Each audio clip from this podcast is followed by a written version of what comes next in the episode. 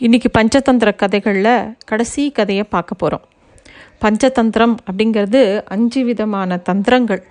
விஷ்ணு சர்மா வந்து தான் கிட்ட படிக்க வந்த இளவரசர்களுக்கு நல்ல விதமாக கல்வி கற்றுக் கொடுக்கணும் அப்படின்னு சொல்லிட்டு எல்லா விஷயங்களையும் அவர் வந்து கதைகள் மூலமாக சொல்லி கொடுக்குறார்.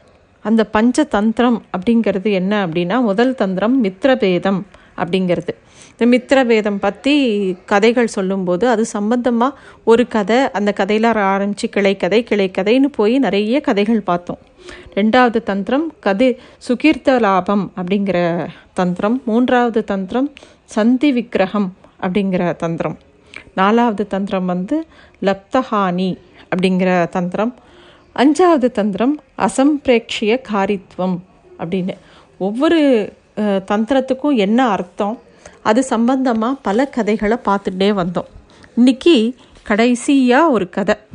என்ன கதை அப்படின்னா தாயே தெய்வம் அப்படிங்கிறது தான் அந்த கதையோட தலைப்பு. நாசிக நாட்டில் தத்தன் அப்படிங்கிற ஒருத்தன் இருந்தான் அவன் புண்ணிய யாத்திரைகளுக்கெல்லாம் போகணும்னு ஆசைப்பட்டான். அவன் அம்மா கிட்ட போய் அம்மா நான் வந்து நிறைய ஊர்களுக்கு போய் நிறைய கோவில்கள்லாம் பார்க்க போகணும். எனக்கு அனுமதி கொடு அப்படின்னு கேட்குறான் அவள் அம்மாவும் சரி போயிட்டு வா.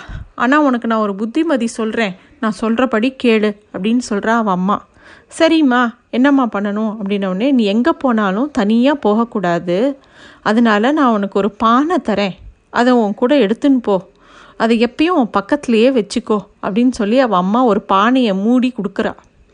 அம்மா கொடுத்த பானையை எடுத்துட்டு கிளம்புறான் தத்தன். அந்த பானைக்குள்ளே என்ன இருக்குன்னா அவன் திறந்து பார்க்கல.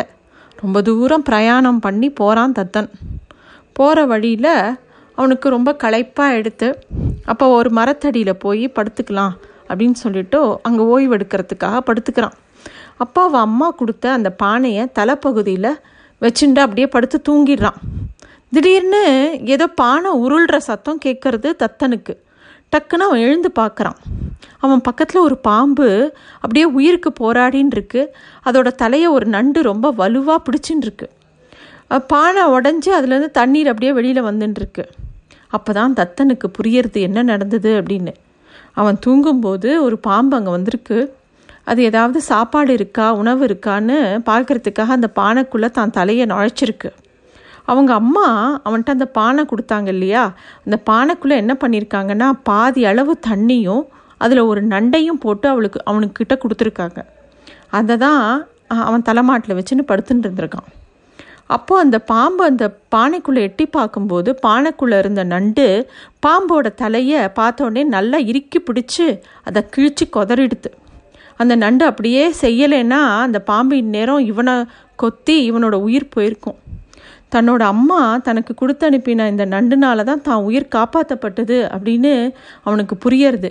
தத்தன் ரொம்ப மகிழ்ந்து போகிறான் உடனே அவன் ஒரு முடிவுக்கு வரான். இனிமே எதுக்காக கோவிலுக்கு போகணும்? அம்மா தான் தெய்வம். அவள் இருக்கிற இடம்தான் கோவில். நம்ம வீடு தான் கோவில். நம்ம எதுக்கு போகணும்? அப்படின்னு சொல்லிட்டு தத்தன் உடனே வீட்டுக்கு திரும்பி போயிட்டான். இந்த விஷயத்தெல்லாம் அந்த சலச்சக்கரக்காரன்கிட்ட அந்த எல்லா விஷயத்தையும் சொல்லி பொறுப்புதையல்காரன் சொல்கிறான் ஆக மந்திரம் தீர்த்தம் பெரியோர் ஜோதிடம் மருத்துவம் குரு எல்லார்கிட்டேயும் எப்படி நடந்துக்கிறாங்களோ அதுக்கேற்ற மாதிரி ஒவ்வொருத்தருக்கும் நன்மை கிடைக்கும்.